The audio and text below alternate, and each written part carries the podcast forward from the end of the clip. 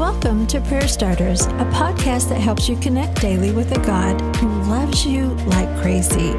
Each episode shares a scripture, a drop of encouragement, and a prayer starter to begin a conversation with God right where you are.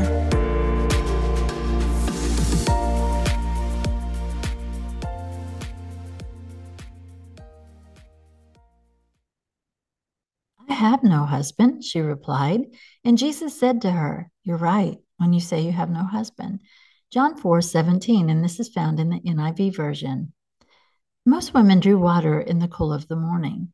And it's believed that this woman chose the hotter part of the day to avoid her peers and their critique.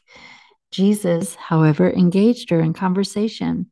He was not only breaking cultural standards, but he was showing her kindness. Jesus talked to her about living water, and she was intrigued, and she longed for it for herself. Jesus asked her to get her husband so they could take the conversation deeper, but she admitted she had no husband. In fact, Jesus said, You've had five, and the one you're with now is not your husband. Some might believe that Jesus is condemning her, but he isn't.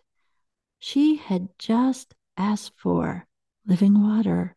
She longed for it for herself, and the path she had been on had only trapped her. Jesus wasn't condemning her by asking her this question. Instead, he was offering her a new life, and he was showing her he knew her. And yet, where was he?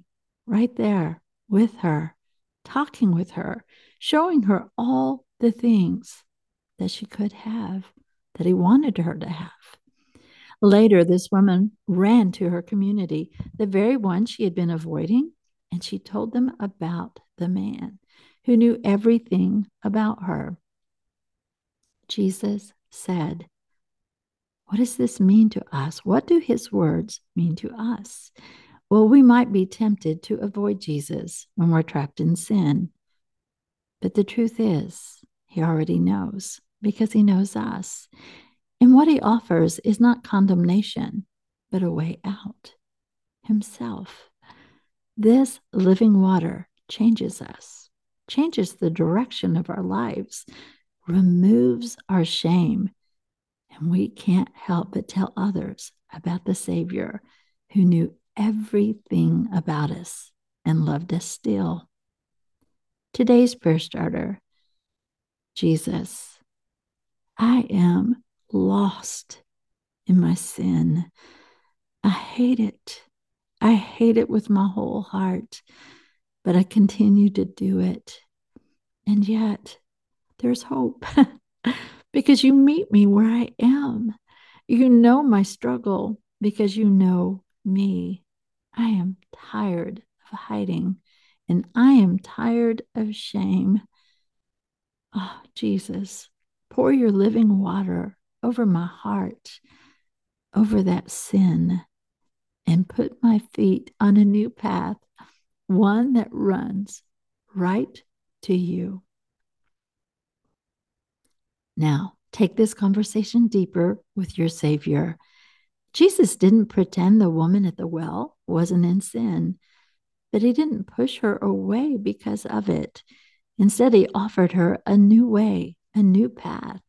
If you've been hiding out of shame, He meets you right where you are, and He offers you and all of us living water. Ask for that living water right now. Prayer Starters is brought to you by the KLRC Podcast Network. I'm Suzanne Eller. Thanks for showing up. May you sense how much God loves you today and every day.